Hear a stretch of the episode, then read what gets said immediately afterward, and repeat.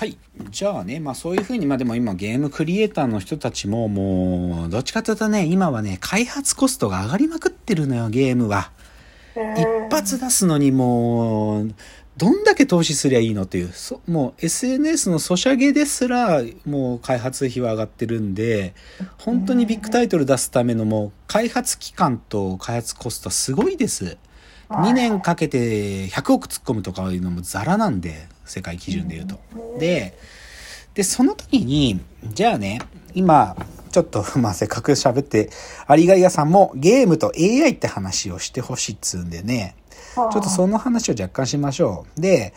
僕が今日全部喋り尽くすことは無理なんで、先にこの人の本読むと少しそういうの分かりますよっていうので言うとね、スクエアエニックスの三宅陽一郎さんって人がいるんですよ。あのー、スクエアエニックスで、まあ、もともと開発者で、今プロデューサーって立場なのかな、三宅陽一郎さんって人がいて、その人がゲーム AI についての本をいっぱい出してます。まあ、この人 AI にも興味があって、AI の哲学的側面の本とかも超出してる。だけど、で、その哲学的側面の部分では僕との考えが一致しない部分もあるけど、でもゲーム世界における AI っていうのはどう使われてるかってことを知りたければ、このスクエ、スクエニの三宅陽一郎さんの本を読むといいです。で、ちょっとその中で、でも僕は基本的には AI のこっちの使われ方だろうなって思ってて、グローバルでもそうだっていうことをちょっとだけ紹介すると、なんかさ、ミス、よく間違っちゃうのは、AI つってっからさ、例えば、うーん、なんだろうな、ゾンビゲーム、バイオハザードがありましたって時に、はい。その自分がプレイしてるキャラクターじゃなくて、ノン、あの、プレイヤーキャラクター、NPC ってやつでさ、ゾンビが例えばいるとするじゃん。で、ゾンビがこう人間を攻撃してくるそのキャラクターが、いわゆるエージェント AI としてさ、どういう風に人間を食い殺してくるかっていうのがプログラムされた、そういうエージェント AI みたいなことを考えがちなんだけど、はい。でも、ゲームにおける AI ってね、そっちよりかこもっとすごい技術がある部分っていうのはね、いわゆるメタゲーム AI ってやつなんですよ。なんか、ゲームにおける設定を決定する AI。はい。うん。つまりどういうことかっていうとさ、ゲームって、まあ、まあ、イージーモード、ノーマルモード、ハードモードみたいに、プレイヤーがその難易度を選ぶってこともできるんだけど、でもさ、なんかそういうのちょっと一世代前で、今って、そのプレイヤーやってる中で、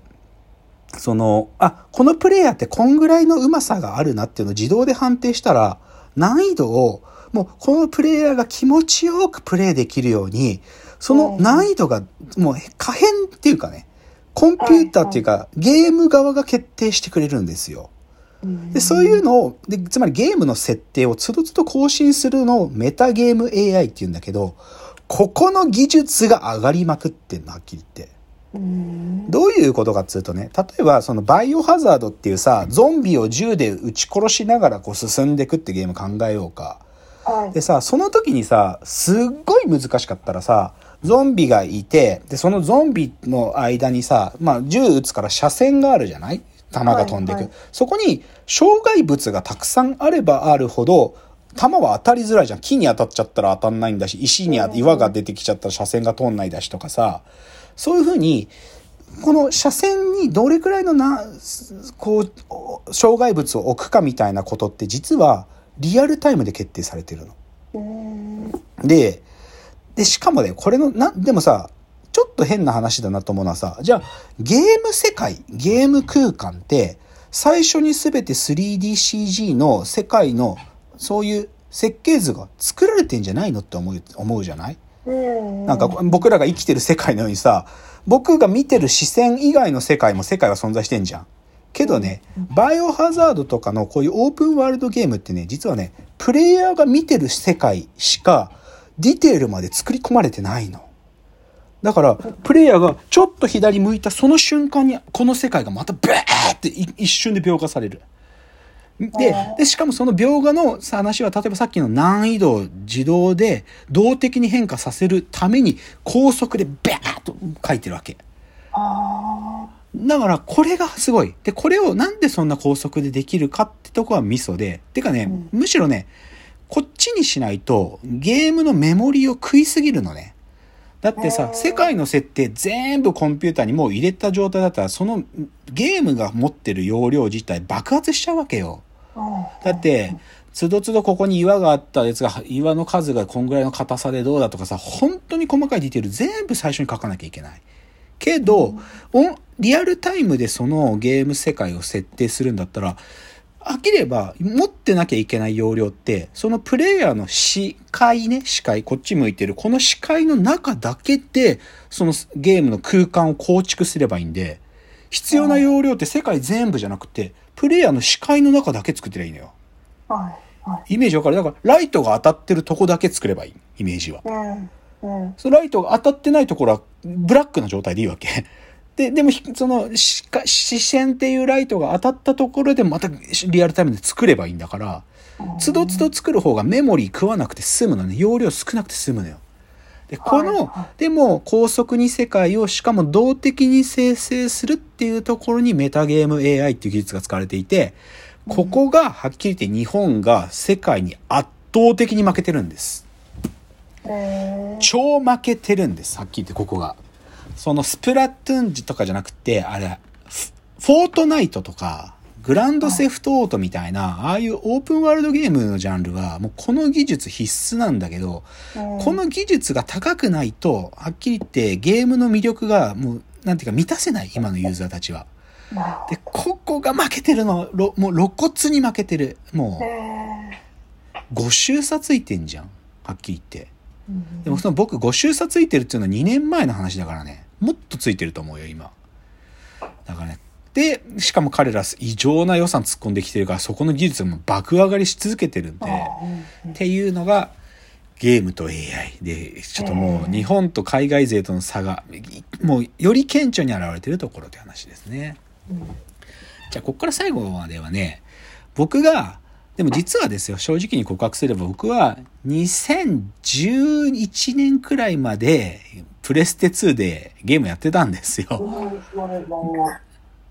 で、それは、はっきり言えばドラゴンクエスト8をやりきるまでの時間だったの。ドラゴンクエスト8っていうのはプレステ2でできるタイトルだったんだけど、それが2006ぐらいに出てたけど、僕出たっての頃はやってなくて、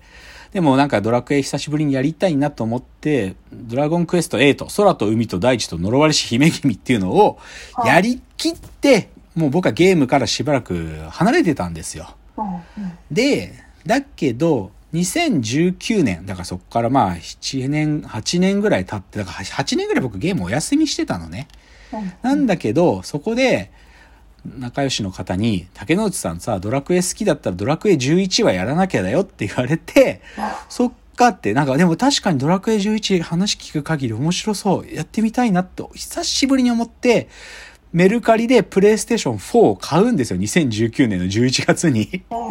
で、ドラゴンクエスト11、すりさ過ぎ去りし時を求めてを精一杯やりきるんです、私は。でで、そこで久しぶりに本当ゲームに復帰したのね。で、だけどさ、まあ、勘わかんないから、ゲームリハビリのために、その後ね、その、もう、その最新のウィニングイレブンとか、あ本当に新しくなったみんなのゴルフとか、あとは野球ゲームのプロ野球スピリッツとかを買うんだけど、なんか、